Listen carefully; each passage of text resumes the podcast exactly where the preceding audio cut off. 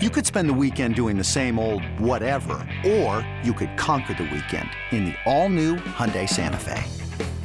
Visit HyundaiUSA.com for more details. Hyundai, there's joy in every journey.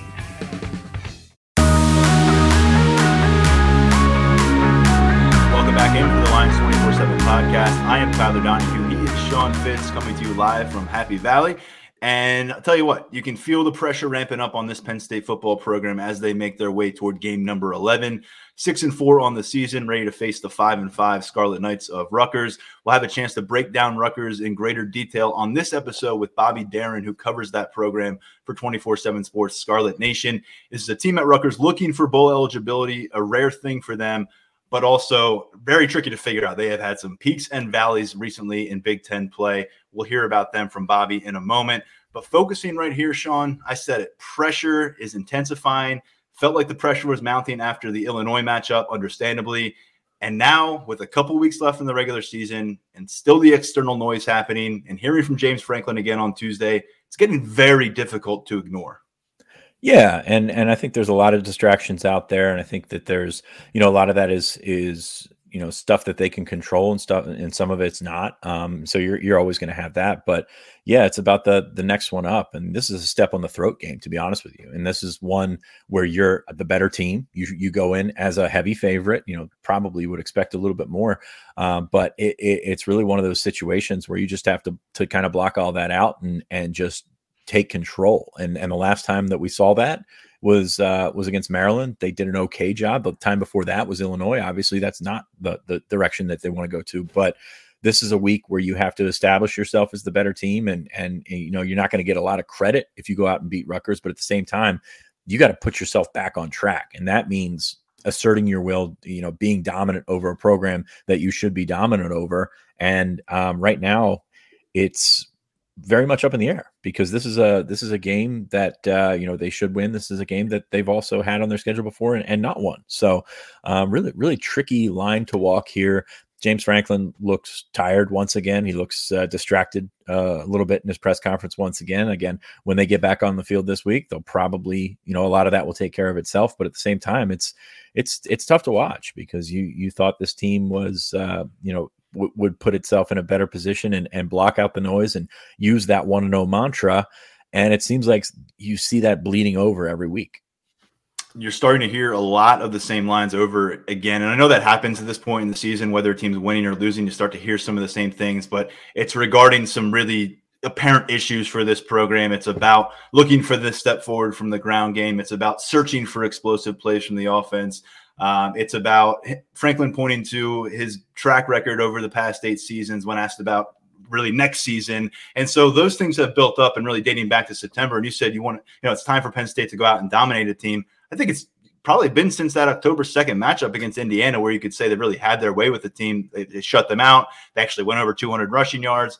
That's 46 days ago, Sean. Had their way on both sides of the ball. That's the thing. Yeah, that's like what I mean. Yeah. The defense has been very good. Very, you know, they've been great. They've put themselves in a position to win pretty much all of those games. But then again, you got to be out there. You got to be you got to be scoring points these days, and that's not that's not asking you to go out and score 42 points. That's asking you to go out and score 24 20 you know and that's that's really kind of where the floor has been the last couple of years and you're not getting there this time and and and I understand there's there's there's a lot that goes into that but at the same time you have a lot of talent on this roster are you maximizing that that's a good question yeah, and and it starts with your trigger man in this matchup, Sean Clifford at quarterback. Uh, Franklin described him as beat up by Michigan, which I think anyone who watched the game could have applied the same phrasing to. Seven sacks. Franklin said five other hits aside from the sacks. That sounds about right. A dozen total shots on your quarterback from Wolverines defenders over the course of that matchup. And I mentioned this last podcast three runs of 10 plus yards in the first quarter for Sean Clifford. Two of them move the chains. You're you're thinking this is an element that we have not witnessed from Penn State in six weeks offensively. By the end of the game, that aspect was removed from what Sean Clifford could do for you and from what this offense could get out of its quarterback. And you know, you wonder where is he going to be. I don't know if it was a re- if it's a regression um, toward where he was uh, from a health standpoint, because clearly he was in a good spot health wise entering the Michigan matchup. I don't know if this is an attrition thing on the same injury or if there's new things that could pop up. But I'll be very curious starting with our peek at practice on Wednesday and certainly going through pregame warmups on Saturday. How effective is Sean Clifford as a runner, as a guy who can evade some pressure? Rutgers does not do a good job at all of applying pressure. We'll talk about that with Bobby Darren in a little bit. So, probably a good week to face a defense like this. But we've already seen what it looks like when Sean Clifford is severely limited. That happened against Illinois. And we all thought Penn State was going to handle its business in a big way against Illinois. Yeah, two times he's been at his best this season they protected him like gold against Auburn, and you know he he lit them up and, and kind of picked them apart, which we're not accustomed to seeing Sean Clifford do.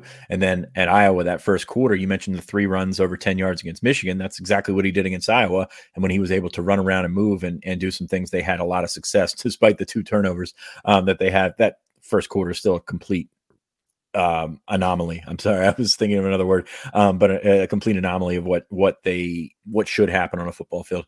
Um, but no, it's it, it's one of those things where you, you're not sure how much you're going to get out of him, how much you're going to squeeze out of him, and how much you can lean on him. And you're right, Rutgers does not get to the quarterback. They got three sacks in Big Ten play, um, 17 for the year, but uh, what it's it's it's really tough to to to consider them a dominant line of scrimmage team, as Bobby Darren will tell you coming up uh, from Scarlet Nation. Um, so this is a game that Penn State should maybe try to assert their will, or they'll, they'll, try to assert their will, but they'll maybe have some success with it. And it's I don't think it's going to make anybody feel better in terms of the Penn State side of things. But uh, but if you can do, or if you are in this position and you don't do it, that's that's a huge red flag right there while Sean Clifford has not been asked to be that major factor on the on the ground, like we've seen him at different points in his career and earlier this season, they have thrown a lot on his shoulders, specifically his throwing shoulder. And, and since he came back from injury, Sean, he's averaging 44 pass attempts in the last four games since returning from that injury, 18 sacks accrued along the way, seven, of course, against Michigan, but uh, four in another game, four in another game, three in another game, 18 uh, and he's dropping back a lot. And we've already talked ad nauseum about the lack of an ability for him to consistently turn around, give the ball to a running back, and think you're going to stay on schedule consistently as an offense.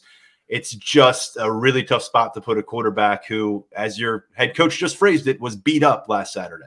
So I, I think the good news here is it's not really scheme that's doing that. I mean, it's it's not like they are confused by all these stunts and blitzes and everything like that. They just got their asses kicked off the edge. I mean, let's let's be honest. You look at what Ojabo and Hutchinson were able to do, and phenomenal eh, efforts there, and and you know certainly criticism warranted for Rasheed Walker and Caedan Wallace.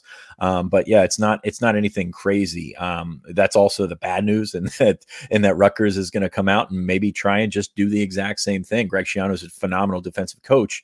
Um, you know, they don't have the, the, the dudes to get it done like Michigan did. Um, but if you're finding yourself at halftime and you've got two sacks, three sacks, something like that, that's a big, big problem. So we'll see how Penn State adjusts to that. And and I, I think that's that's kind of good news because – you know, you you can get away with, you know, Michigan can get away with rushing four and getting to the quarterback. I don't think Rutgers can do that. Um, so I think that's a positive for Penn State. You're going to see what they're they're able to do. Maybe get a little bit more time. Um, big plays have been a part of what Rutgers, you know, in in the games that Rutgers they're, they're five and five, but they've been blown out quite a bit um, by the good teams in the Big Ten by big plays. And, you know, going to mention it later in the podcast, but uh, 274 yards th- passing for Wisconsin, which is uh, crazy to think about that Wisconsin team throwing for that much. So you have opportunities, you have the ability to get your playmakers into space, give them a little bit more time. And if Sean Clifford has a little bit more time, I think they'll be okay. Um, it's just a matter of getting there, getting those first 14 points on the board. As we just, I mean, that was so key in the matchup against Illinois. You put 14 points on the board, that team can't come back. Rutgers is a similar similar offense in which they don't score a ton. Um, so I think you have the recipe to get where you need to be um, and make this a win that's that that is comfortable. Um, you just got to be able to step on the gas early and get there this has never been, for whatever reason, a, a series that Penn State, eh, whether it's Trace McSorley or a healthy Sean Clifford, they, they do not show up to this matchup and put a bunch of points on the board offensively. You, you go back to, to the 2017 matchup, 35 to 6. They, they put it on and, and late in that game, 20 to 7, 27 to 6, 23 to 7. Those are the recent scores in this matchup. And, and we know right now Penn State not running or the ball at nearly, nearly at the level that they were doing at the end of last season when they traveled to Piscataway. They got a good performance that day uh, from Keyvone Lee, from Devyn Ford, from Will Levis. It was kind of a lot, a lot on the ground and not much else on a windy day in Piscataway. And you, you just don't think right now, even against this Rutgers team, you're not giving Rutgers, or you're not giving Penn State the benefit of the doubt that they'll be able to accomplish something like that at this stage of the season. And, and that leads us right back to something we've talked about a lot the offensive line. Caedan Wallace did speak with us in, uh, on a media call on Tuesday. Not an easy week for any offensive lineman to do that, and certainly for Caedan Wallace. And thought he handled himself well. He, he talked about the tough lessons learned and carrying them forward. He was asked, by the way, long term, does he see himself as a guard? Does he see himself as a tackle? What makes the most sense? Said it's not something that he's really thinking about. Um, and that was about it on that subject. But in terms of, of this matchup, yeah, if you're not feeling the experience of growing pains uh, and you're not feeling uncomfortable in that offensive line room from Phil Trautwein on down this week, you're not picking up the right the right vibes around the situation and you're not being honest with yourself you know, he was asked, and I say he, Caedan Wallace was asked, is there something definitive that you can maybe put your finger on about why the rushing game has gone from producing 240 yards plus in five of the nine games last year when defenses were having some issues during a pandemic year? Let's point that out. But to where they are now, not mustering anything, and 100 yards is a big deal.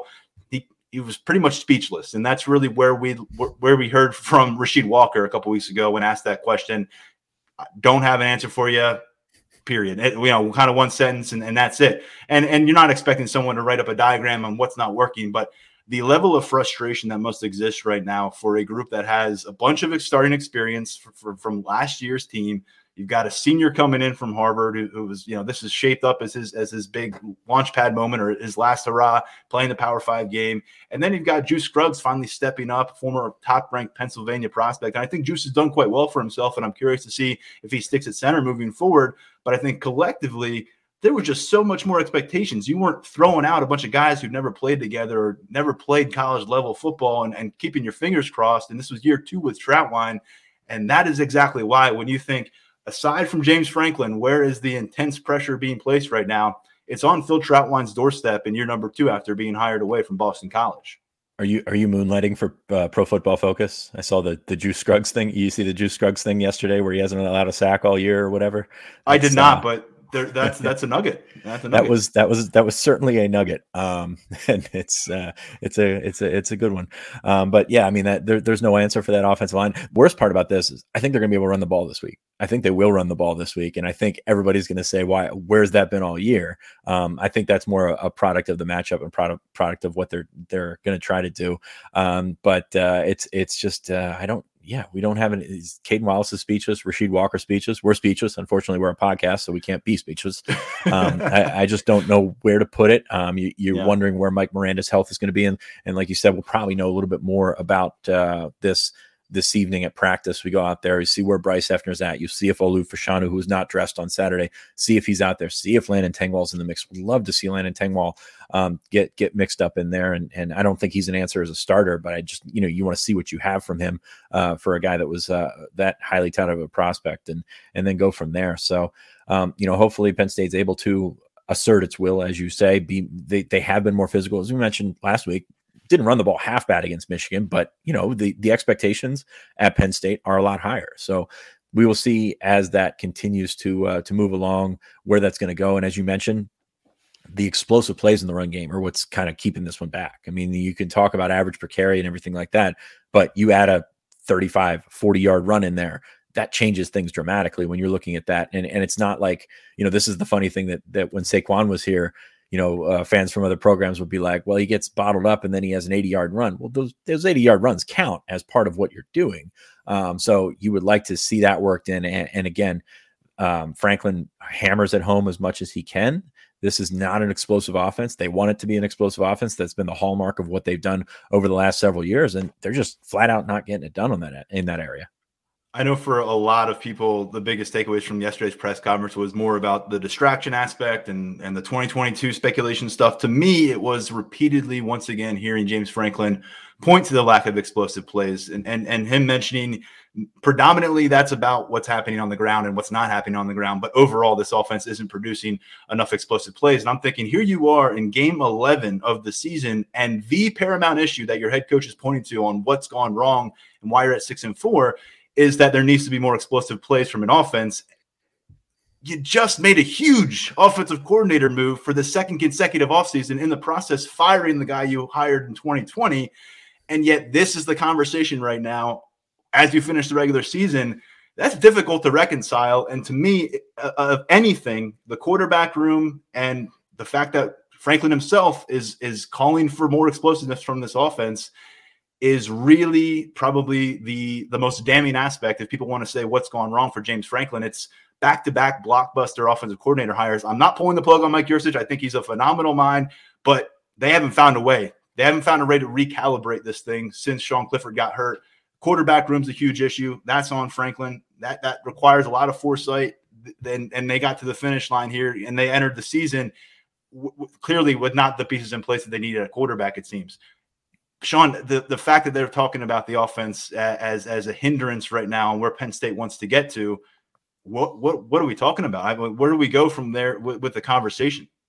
I agree. They should run the touchdown play more often, is what you're getting at here. Um, I mean, come on, that, man. I because I, I, don't want to hear. I, I, know you're not going to say it, but I, I, had people responding to me on Twitter. Well, you, you know, Yurcich can't block and run for guys. No one is going to feel bad about a lack of talent in Penn State's locker room right now, and and also who has been responsible for piecing together this roster? The the, the entire staff. I know Yurcich just showed up to the scene, but there's this weird kind of disconnect I've heard where well, you can't really put it all on the coaching staff because players got to make plays and players got to be better. They keep playing a lot of the same players game after game after game. And oh, by the way, this is the staff that handpicked these players out of high school or out of the transfer portal. So I don't really understand. It's not like they inherited this group. I just have a hard time figuring out. I know it's I know it's not as simple as dial up the touchdown play, but the offense has been an issue. We just went over the, the defense and the points they've given up. That needs to be enough to be better than six and four. Yeah, and that one goes to the top. I mean, there's no question about it. I mean, that's the that's the guy building this roster, or, or you know, that's the ripple effect of building this roster. And um, you know, I don't I don't know that there's an answer. The the, the problem that I see here, uh, too much reliance on Jahan Dotson waiting for him to make the play, and then the guys that have missed plays in the in the last couple of weeks have also made plays for them this year. Keandre Lambert Smith disappeared last week. Um, he was a guy that you know has made some big catches. Those tight ends have been very very much up and down. The running backs more so in past years than in this year. So you've got guys that you think can play, and you're you're you're just not getting it there. Um, some of the execution, um, I agree. With, I agree with Franklin on this, particularly the execution has not been crisp. Um, and then that's sort of you you kind of see an avalanche rolling down the hill where you know you drop a pass on first and ten, and all of a sudden you're behind the you're behind, and then now you have to call the game differently, and it's and it's a ripple effect. I I, I think you're you, I think you nailed it to be honest with you because it's it starts at the top, it starts with Franklin, no doubt about it, but but there's got to be accountability at every level there. I mean, Mike Yurcich, Phil Trautwein, these players um, that you know are, are in the wrong spot, uh, you know, or, or, the players that are in the right spot, just not you know executing. We mentioned uh, the drops by the tight ends; they've been huge this year. There, that's probably two games, swinging two games right there. So uh, I don't really want to throw too much on anybody, but you can just throw a little bit on everybody because it's been. I don't want to call it incompetence or anything like that, but it's been at times just one's been flat, the other's been good. You know, you, you flip that around the next game and and you're not getting anything out of your wide receiver. You know, it's it's just there's so much going on and so much just falling short that I don't know that I don't know where you lay the the foot of the, bl- uh, the where you lay the blame at the foot of unless it's James Franklin. And I just think it's a difficult time if you say, okay, what what was the big step forward for your offense in year one with Mike Yurcich after you made this, you know, very, you know, very, I, know it was a not a brash decision, but it was a loud and bold decision by James Franklin last yeah. January. Yeah. So to, to, where where did you make the biggest strides? I think saying uh, using that first five games and a quarter of Sean Clifford's season and saying, look how Sean Clifford bounced back that's not much of a life preserver when you're dangling in the ocean right now because that doesn't help you much. It was a great story, it was developing, but if that's what you're hanging your hat on as this is where the, this offense took a step forward, Sean Clifford had a big bounce back for five five games in a quarter that's really what it is right now, Sean. I mean, that, that's what people are going to point to the, the job he did at quarterback. And that's good news because you're bringing in two good quarterbacks here and two potentially really good quarterbacks and the number one guy in the country. Quarterback is the main thing. It's the buzzy thing with Mike Yurcich, and, and the room has not been great by any means, but Clifford certainly has shown sign of improvements. But as we get to the finish line, it's like, okay, Jahan Dotson was going to do his thing. This is a guy who's going to blow up. He did it last year for Kirk Ciarrocca if Kirk Ciarrocca is here again, I, I, have faith that Jahan is going to have a big season. But the ground game has plummeted off the side of a cliff. Sean Clifford hasn't been able to rebound. They didn't have a solution when when Sean Clifford was injured. Now he's not at full health again. And I'm just trying to find like the definitive signs of forward momentum gained by making that huge move to bring in Mike Yurcich, which James Franklin clearly pinned a lot of his fortunes to. Yeah, and a lot of it doesn't make sense because you you didn't fix Sean Clifford. There's still elements of of his 2020 game in there, um, obviously, but you turned it around and did a really nice job with that. Um, got him I, I, wouldn't, I don't know if I call it his maximum capability because of that injury against Iowa and everything like that, but got him to the point where he's beating Auburn, doing a, a really good job with that.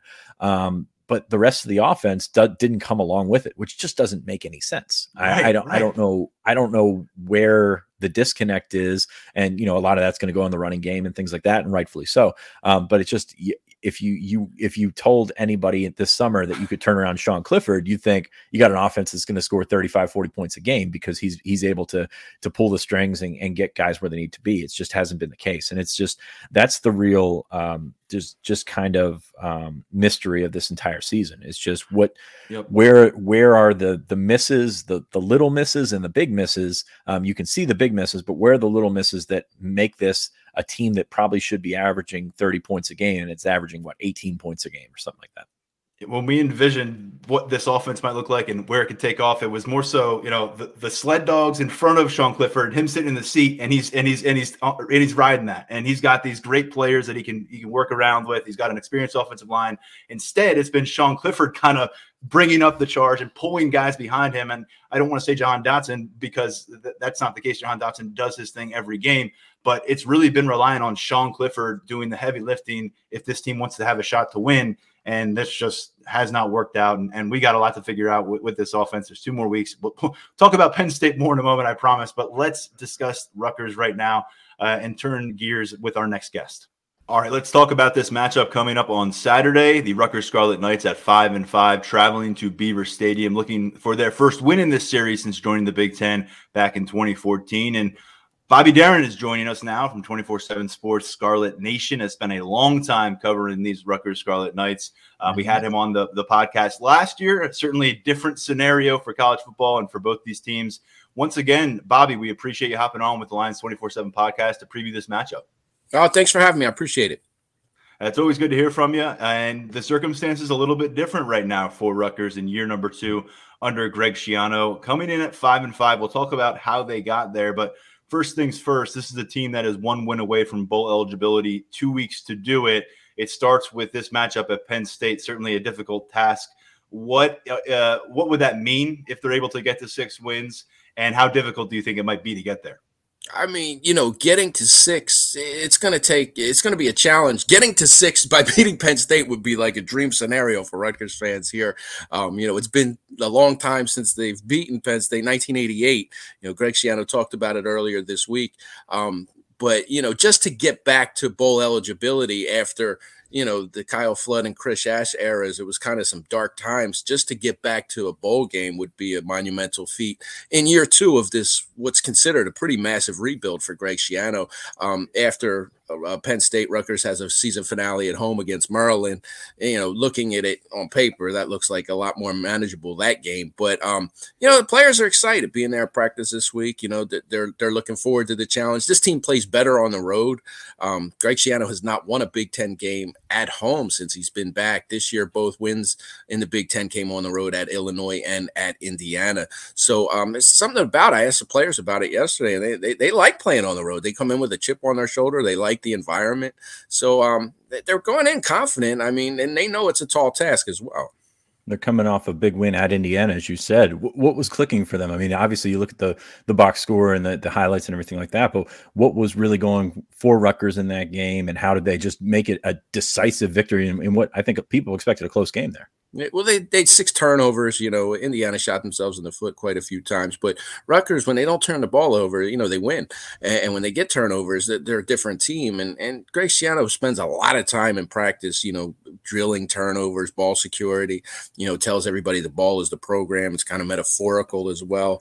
Um, but you know they're they're at their best when they're when they're humming on defense because this is not an offense that's going to light up the scoreboard. So uh, it starts at the line of scrimmage. When the defensive line plays well, it kind of it transcends back to the second and third level. But you know, for Rutgers to have a chance in, in any of these uh, you know following games, uh, Penn State and, and Maryland, they need to play well at the line of scrimmage. And as you guys know, last year when Penn State played Rutgers, uh, Penn State just owned the line of scrimmage.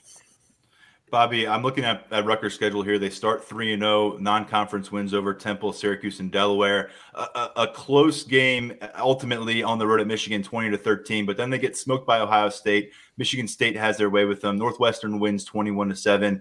They rebound on the road, as you mentioned, at Illinois. They, they, they snap that 0 4 start in the Big Ten. Illinois was coming off of a win against Penn State. Was that kind of a pivoting moment for Greg Schiano in the program? And then how hard is it to really say that when they come home and lose 52 to 3 against. Wisconsin? Where's the disconnect? What are we missing? Because that no. is sandwiched in between these Illinois and Indiana wins. Well, the, the Illinois game was coming off a bye, so Rutgers had a week to heal up, kind of regroup, recharge, and Illinois was coming off that win over Penn State. It was kind of a perfect scenario for Rutgers in that situation. You know, it just set up well. You know how week to week college football, your momentum's a funny thing, and that was just set up well. And even with Indiana, you know, they played them at the right time of the year. Indiana, you know, not to take anything away from Rutgers' win, but Indiana was was you know they, they came out, they fumbled on the first possession, and it just seemed like they went into a shell after that. But um, you know, it's set up favorably, and, and you know, Rutgers got some breaks. That Michigan game, they played really well, and then you know, Ohio State and Wisconsin, they're just bad matchups, and there's just too much of a talent gap in those games. Northwestern, they they just did not play well. It was, you know, the seventh straight game. Uh, they were looking forward to a bye week, and, and that was bad timing, and, and they just they just did not play a good game uh, Bobby, just where, where is this rebuild? You mentioned it earlier, but mm-hmm. stacking Chris Ash on top of Kyle Flood is, is not a good was not a good recipe for anybody. where where are they at, and how much has the talent that Greg Schiano, the younger guys on the roster, how much has the talent that he's brought in sort of made up that gap? Are they ahead of schedule right now? I think they are. I mean, you know, I think they they played a little over their heads last year with the three wins. You know, they started off with a win against Michigan State in the first game of that COVID season, but Michigan State turned the ball over seven times in that game. You know, they played Maryland, and Maryland had some COVID guys, you know, guys out for COVID, and you know they took advantage of that so they won some games and and they i think they gave people some some expectations that were higher than what was realistic because it was a massive rebuild i mean chris ash was recruiting guys that you know the guys would transfer out and they wouldn't be starting on one double a teams and you know you'd see guys going to d2 teams and the, the talent just wasn't there. So he tried to go into the transfer portal had nine guys the first year five this past year. You know a few of them worked out a lot more really didn't. Um, you had some serviceable guys but it just takes time. And and one of the biggest problems with the rebuild is they really had to revamp the offensive line and and there's no quick fix for that. So that's been a work in progress. You know you had you have guys starting on the offensive line now that were defensive linemen you know when they came in. Troy rainey is was starting and and he was a defensive lineman that came in as a bowling green recruit last year a bowling green flip you know. Um, Ireland Brown started this year and he's now he's a starting left guard. He's he started at defensive tackle and played on the defensive line against Temple. Now he started the last four games in the interior for Rutgers. So you're kind of seeing them trying to piece together something formidable on that offensive line. They're playing better, but as you know, it takes time to grow that. Last year, Penn State traveled to Piscataway at one and five. They had picked up their first win at Michigan. We're looking to gain momentum, but felt like a pretty sweet spot for Rutgers to be able to pick up a win of any kind against the Nittany Lions program that they have been able to do that against. Instead, Penn State outscores them 17 to nothing in the first half, ends up winning the matchup 23 to 7, really leaning on the ground game late, windy mm-hmm. day. How disappointing was that moment in year one? And what are you hearing from Greg Schiano uh, about that R word that he's mentioned a few times? And I'm not talking Rutgers, but in terms of their relationship with Penn State. Um, you know, he, you know, he Greg, Greg tries to focus everything in hand. You know, he, will say, you know, you know all the history with him there and everything, and and he has a lot of respect for the program, and and that's where he got to start as his first assistant coach. So, um, you know, he knows it's going to be a tough task, and, and I mean, you know, there's these guys, these coaches scheme all week. You know how many hours they work, but there's really nothing that can replace their big guys pushing your big guys around, and basically that's what it's going to come down to. But um, you know, it, it's it's exciting for the team to travel up there, for him to go there. Like I said, it's a lot of nostalgia, but um, they know it's going to be a tough task because you know it's going to come down to just moving those big guys. Yeah, the R word, by the way, just to clarify, with Sean on the podcast, of course, um, got to say rivalry because Schiano was asked about can you create some kind of rivalry. Penn State, I don't think interested at all in that. Rutgers will be very interested, but Schiano mentioned a few times early on this week. Coming out of last week, that that requires some wins on both sides to create something like that. Right now, do you feel like is Rutgers equipped to come up here and score points against Penn State? That is the question for me when I look at the last few games. Even when they've won games against Illinois and Indiana, uh, they don't go for more than 140 passing yards from their starting quarterback. They don't go for 100 yards from their starting running back. So where the points going to come from if they can hit the road here? Because the Nittany Lions have been streaky offensively, but defensively been quite consistent from game one through game 10.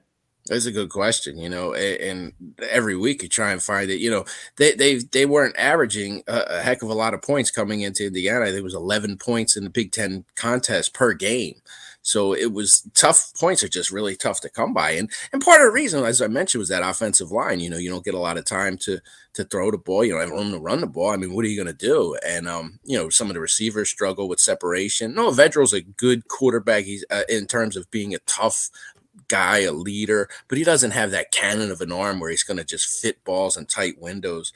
And um, you know, it's it's going to be tough. And and you know, to touch on your point about the rivalry, I'm sorry. Um, you know, Greg said you, you have to start winning games. You have to start being competitive because everybody always asks who's going to be your rival. Who's going to be your rival? He said we can't force a rivalry. We have to have some good games, and and, and you know, and, and, people would try and say Maryland and Rutgers because it's East Coast, whatever. But um, but when it comes down to score and tie, um, it, it's it's tough to come by. I mean, you know, they, they ran some, you know, a lot of trick plays last year in there, gadget plays. Uh, their second best receiver is out for the season, and Aron Cruickshank, you know, the Wisconsin transfer.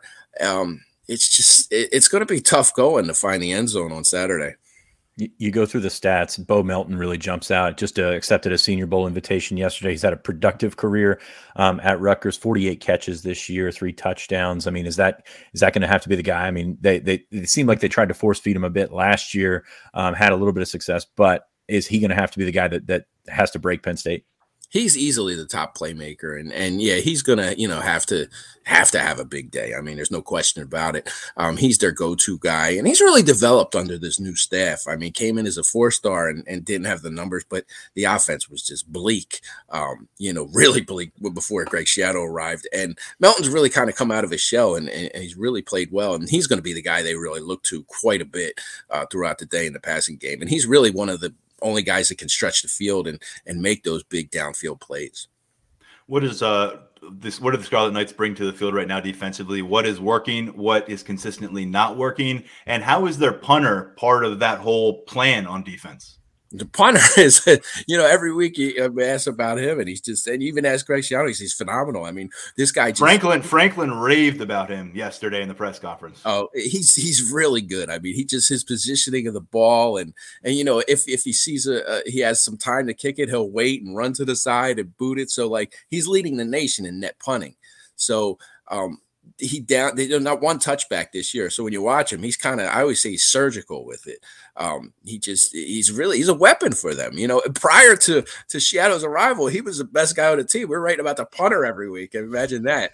Um, so uh, he, he's really good. Defensively, it starts up front. If they can control or, or get some get some push at the line of scrimmage, um, then then it, it's like I said, it filters back. The secondary's had some injuries. It's it's been a work in progress this season.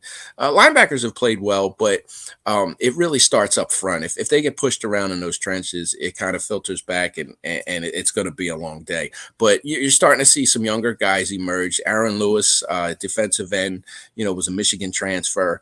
Um, he's starting to play really well. Kyonte Hamilton, true freshman, who's also a, a you know renowned wrestler, is really playing well at the defensive tackle position. Um, so you're starting to see guys in there. Julius Turner is a six-year guy, makes a lot of plays, smaller, undersized, but but plays this cock noses, and they, they slant him, and, and he, he's been doing really well under Schiano. So um, if those guys can can get some semblance of a push, uh, that's where it begins. But if Penn State comes out and just starts pushing them backwards, forget about it.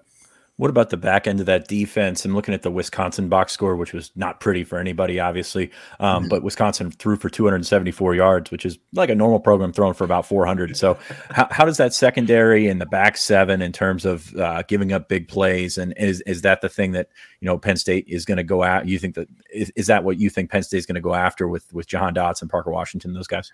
I think they'll they'll you know they'll try to expose it, but I, I think you know their their focus, I would think, would be on the ground and then try and open up the passing game. But you know, Max Melton is, is the best corner in secondary. Bo Melton's brother.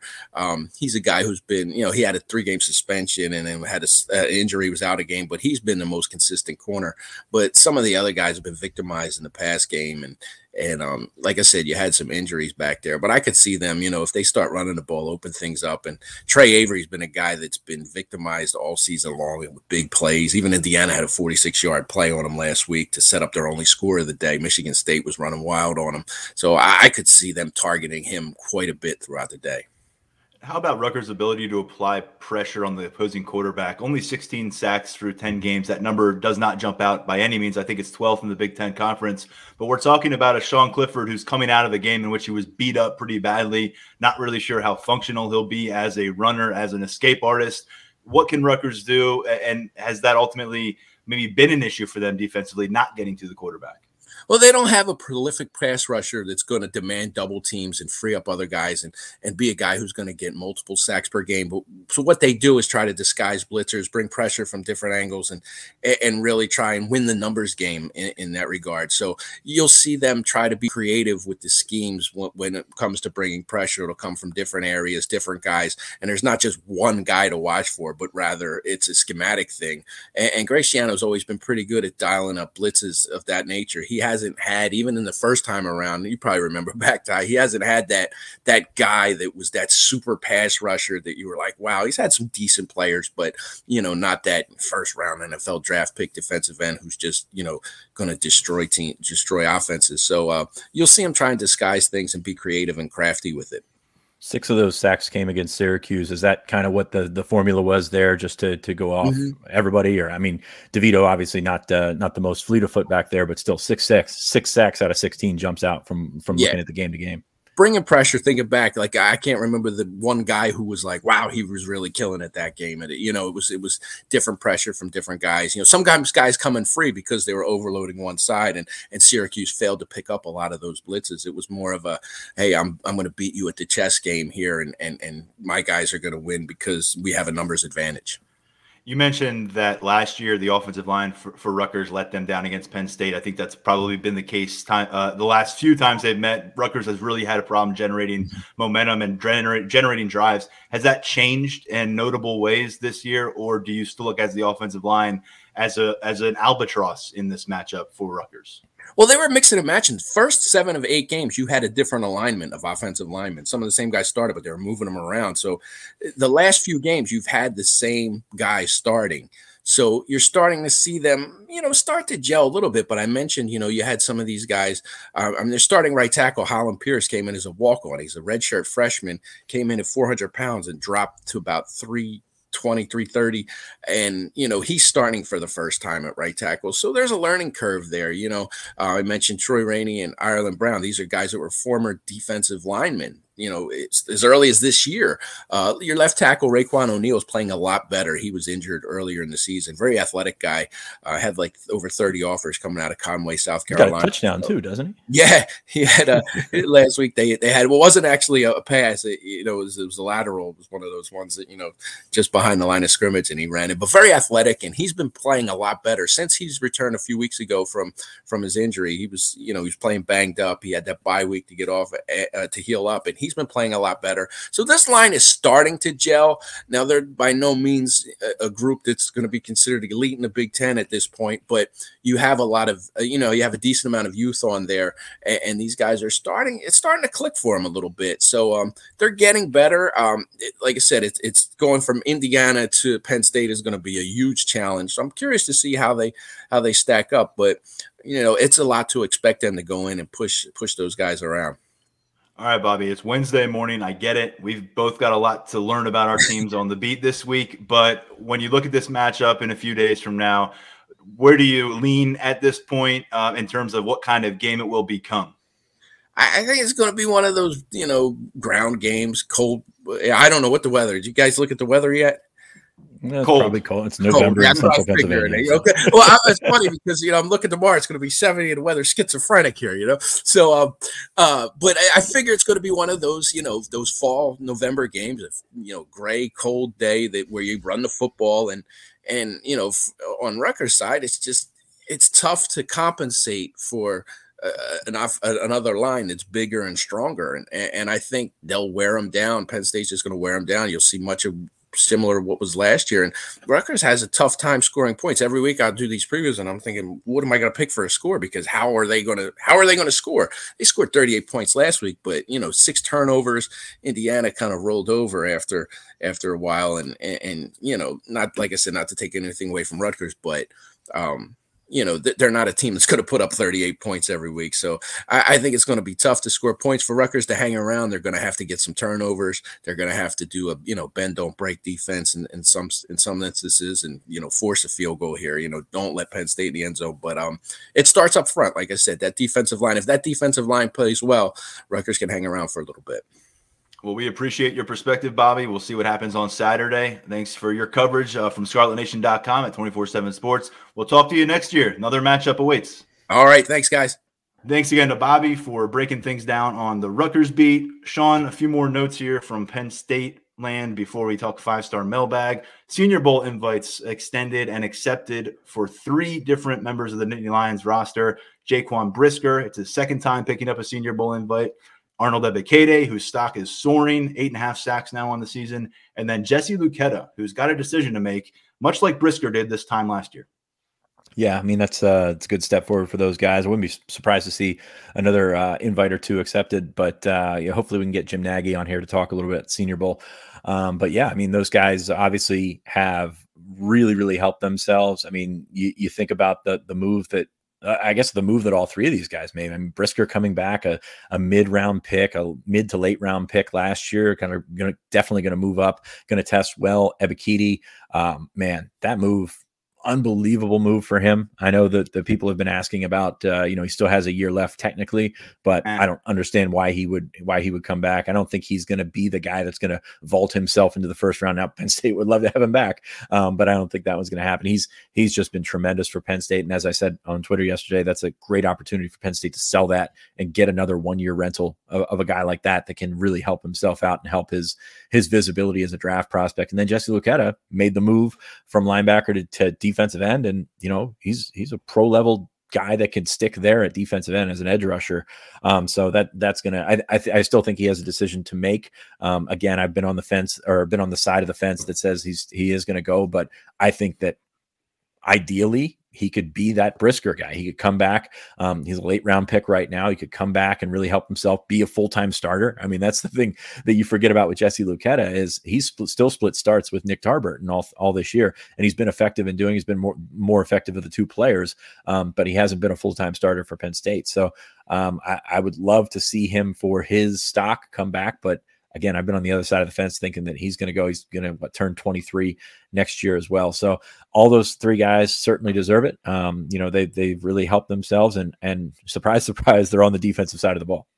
Until proven otherwise, I'm just going to assume that AK's trajectory is going to keep swinging upward all the way to the draft because this kid came in sprinting in state college, Sean. And I mean, he's he's got a great shot. He needs a sack and a half over the next three games to be the first double digit sack artist for Penn State in a six year span. Do you remember? Do you remember the conversation we we we did? Or twenty four seven Sports did the transfer rankings, and um, this oh was yeah, as everything was coming out, and they didn't reach out to us for for feedback, and we had our one of our bosses on the phone. I'm like, what? We provided what it anyways, and and so the the initial rankings had Ebiketie pretty low, and they had Antonio Shelton at like 25 overall. I'm like, guys, what are we doing here? And eventually we got through to the people that were doing the rankings like this kid is a stud. He's going to be very good and he's going to be drafted next year um, no doubt about it. And that's really kind of how it played out. So that was just that that was a fun conversation that we had. That was back in the winter or something like that. Yeah. And uh, he's really made the most of it and you gotta gotta credit him. Credit john scott too. I mean that's it's not mm-hmm. easy to bring in a guy and he's a very talented guy no doubt. Ak has, has been all over the place uh, you know for penn state this year. But to bring in a guy that you don't know and and make him a star um, John Scott is going to have three defensive ends drafted, maybe even four if, if Luketa comes out for defensive ends drafted in the last two years.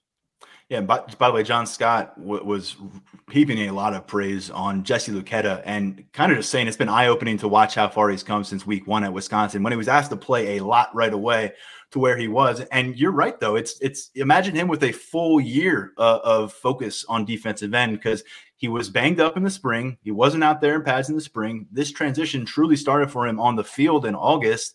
And uh, you know, you think about what if he has a full winter and spring in that room? Uh, yeah, there's a there's a lot to gain there. And and I think with Luketa, it's going to be a conversation that he has with his staff and um, and his family and everybody. But I'm very curious to, hear, you know, where Penn State comes from with their plan because he was still playing linebacker uh, last week. He played quite a bit of Mike linebacker. Uh, is that something that you would kind of disattach Luketa from? Would you keep him as that hybrid thing? Um, because they've kind of gone a week to week here. Do they have guys available? Who are they playing? Is that how you want to use Jesse Luketa moving forward, or do you have a conversation and say, hey, let's fixate on what's going to be best for your long term future? This is going to be that role, and you're going to play there for 12, 13, 14 games. Well, certainly would solidify defensive end pretty well. Yeah. Um, but you you know those numbers at, at linebacker are not good um, in terms of the experience that they have coming back with Ellis Brooks moving on. And the other thing with Luketa is it's not like he's leaving early. I mean, he's a he's a 4th mm-hmm. year senior, so he's he's played out. That this would be his typical eligibility, um, but with that COVID year, you've got an opportunity to to, to split that up and and be um, and, and, really help yourself. But uh, I'm curious to see that's that that's one of the the intriguing offseason uh, storylines. Again, I come down on the fence that I think he'll, he'll, go, but you know they can make a an intriguing pitch to him that he could come back and be a star. And James Franklin said Tuesday on Tuesday, yeah, maybe don't pay too much attention to that senior day list this year because there's a lot of things happening behind the scenes in terms of who still wants to play college football and who may be ready to move on. Um, we'll talk about that list and kind of break down a little more of that dynamic next episode when we also give you our final thoughts and predictions on the Penn State Rutgers matchup. Uh, Five star mailbag time, Sean, and it takes us to the recruiting trail. Interesting question coming our way. With Kaytron Allen using an official visit at Florida State last week, what does that mean for his status in this Penn State class, considering the staff's standard policy with committed recruits? Well, the hand quotes here, standard policy um, changes a little bit for everybody, doesn't it? Um, you, you, look at what Kaytron Allen did. He took an official visit to Florida State last weekend, but you got to consider the circumstances here. Bunch of IMG kids were going to there, we're going to Florida State it's interesting to me because the feedback that we've gotten from the Florida State side of things is they're not all that hot on Kaytron Allen. They, they love Jovantae Barnes, who's a phenomenal back from uh, from Las Vegas um, that Penn State actually offered and had recruited as well. Um, so that's an interesting. St- you got to take that into account. Um, and I think you know Penn State has enough contacts in Florida um, with, with, the Florida State guys to know where he sits on their board. So you take that into account. This is not a Jordan Allen situation. I mean, he, they knew that Kaytron Allen was taking the trip to uh, to to Florida State. They didn't want him to, um, but sometimes you got to pack up and you got to uh, understand the situation and the scenario and go with that. Jordan Allen, they found out by reading a twenty four seven Sports report that he was going to pop up at at Ole Miss over the weekend or over that weekend. And and let's be honest, not all not all these guys are I don't want to say created equal, but not all these guys are are on the same plane here. I mean, you're t- t- talking about a really good uh, running back from a place like IMG, and that's going to you know carry some weight as well. Um, not all positions are the same. I know Tyler had referenced before going before we went on about R.J. Adams, the former offensive lineman um, from who ended up at Kentucky from Northern Virginia. Um, he took a, a, trip to Kentucky, and Penn State has essentially cut him loose as well. Well, I mean, he's a guard, he's a center. You can find a lot of those guys out there. We're not getting into that discussion with Penn State's offensive line, but he's a guard, he's a center. If he's an offensive tackle, maybe that's a different story. Kaytron Allen's a running back. There's, uh, you know, he's a really good running back, and although you do have Nick Singleton, you don't want to lose him, but you you still um, probably treat that a little bit different than you would a linebacker, you know, an, off, interior offensive lineman, somebody like that. Um, so it's uh, it's a funny situation. Uh, that standard policy is not the same for everybody, and it, it, as as long as it's understood on both sides what they're trying to do, you can work through that. Now, I think Penn State does keep Allen, as we're hearing right now. Um, you know, it, again, I don't know that Florida State is the biggest threat to uh, threat to Penn State in this one. Um, a lot of IMG guys going. It's just there's just a lot of things that that go into this situation. And Penn State, you know, they kind of get a little leverage here in that they can keep talking to their longtime prospects, Ramon Brown at Virginia Tech, who Justin Fuente just got fired yesterday. So you keep that uh, that iron in the fire with Ramon Brown, George Pettaway at, at, UNC. They almost got him up for a visit right before he visit, right before he committed to, to North Carolina in September or October earlier this season. Um, so you've kept those lines of communication open, and you do that with every position because you just don't know what's going to come up. Uh, this is the time of year where guys start sneaking visits. Guys start popping up at, at other schools. And uh, Kaytron Allen, excuse me, Kaytron Allen has gone elsewhere. Zane Durant was at Miami a couple of weeks ago, and of course we know Jordan Allen was uh, was a guy that popped up elsewhere. I mean, Jordan Allen was was not hard to jettison. Uh, those other two guys, maybe a little bit, uh, maybe a little bit of a different story. Four weeks from today, Sean, uh, the early sign starts across college football. So that countdown is on, uh, and that's hanging in the background in a big way here. We, we spent a lot of time this episode talking about everything going on, swirling around the program. We didn't even mention that they're trying to balance what is currently the Big Ten's top ranked recruiting class and get that to the finish line on signing day. It's, it, it's not an easy thing to do when the on field product is, is sliding like it has been. So, four weeks from today, Sean, we'll find yep, out. Four, I can't wait. Cannot wait. uh, we'll be with you on Thursday for our final episode before that Rutgers Penn State kickoff, uh, breaking down uh, the matchup, talking about our predictions, and whatever else pops up from Wednesday night practice. You can catch all of our, our coverage from our practice availability, from upcoming player calls, and James Franklin's post practice conversation up on Lions247.com. Check all that out. Follow us on YouTube as well. Catch every episode there at Lions 24 7. Thanks to our producer, Lance Glenn. Thanks again to Bobby Deren. And thanks to my co host, Sean Fitz. I am Tyler Donohue. This is the Lions 24 7 podcast.